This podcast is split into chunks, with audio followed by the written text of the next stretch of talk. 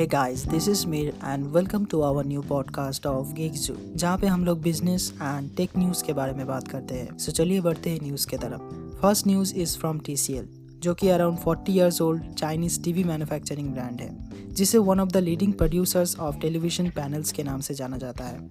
अभी TCL ने Motorola Razr और सैमसंग गैलेक्सी जी के तरह मार्केट में एक नया फोल्डिंग फ़ोन इंट्रोड्यूस कर दिया है। बोला जा रहा है ये फ़ोन मोटोरोला रेजर के तरह फोल्ड करते टाइम साउंड नहीं करेगा।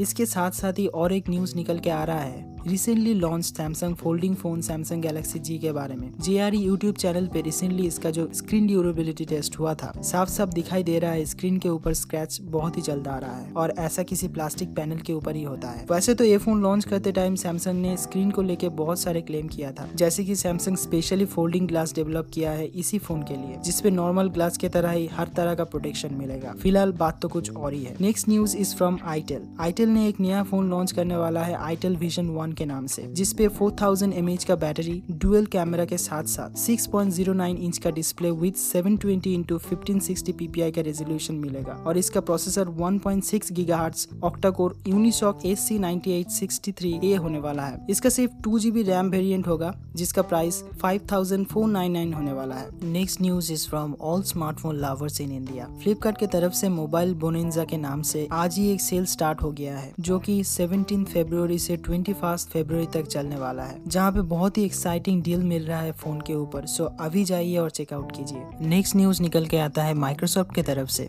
माइक्रोसॉफ्ट अपना बिजनेस एक्सपैंड करने वाला है इंडिया में। एक नया R&D सेंटर खोलने का बात चल रहा है नोएडा में, जिसे बहुत सारे न्यू जॉब जनरेट होने वाला है, जो एक बहुत ही अच्छी बात है माइक्रोसॉफ्ट एंड हम लोगों के लिए। अभी बात करेंगे टॉप 3 एंड्रॉइड फोन जो अभी मार्केट में अवेलेबल है, जो एंथुतु स्कोर के ऊपर बेस्ड होगा। फर्स्ट निकल के आता है आसूस के तरफ से रोग फोन 2, जिसका एंथुतु स्कोर निकल के आता है 5,70,051 क्वालकॉम स्नैपड्रैगन 855 प्लस प्रोसेसर के साथ में। सेकंड पोजीशन में निकल के आता है OnePlus 70, जिसका एंथुतु स्कोर है 49,31,054, जो क्वालकॉम स्नैपड्रैगन 855 प्रोसेसर बेस्ड है। Third position Realme X2 Pro को मिलता है, जिसका एंथुतु स्कोर है 48,36,051, प्रोसेसर क्वालकॉम स्नैपड्रैगन 855 प्लस के साथ। Thank you for listening to the podcast. This is me signing off for today. Have a good day, have a good night. Bye bye guys.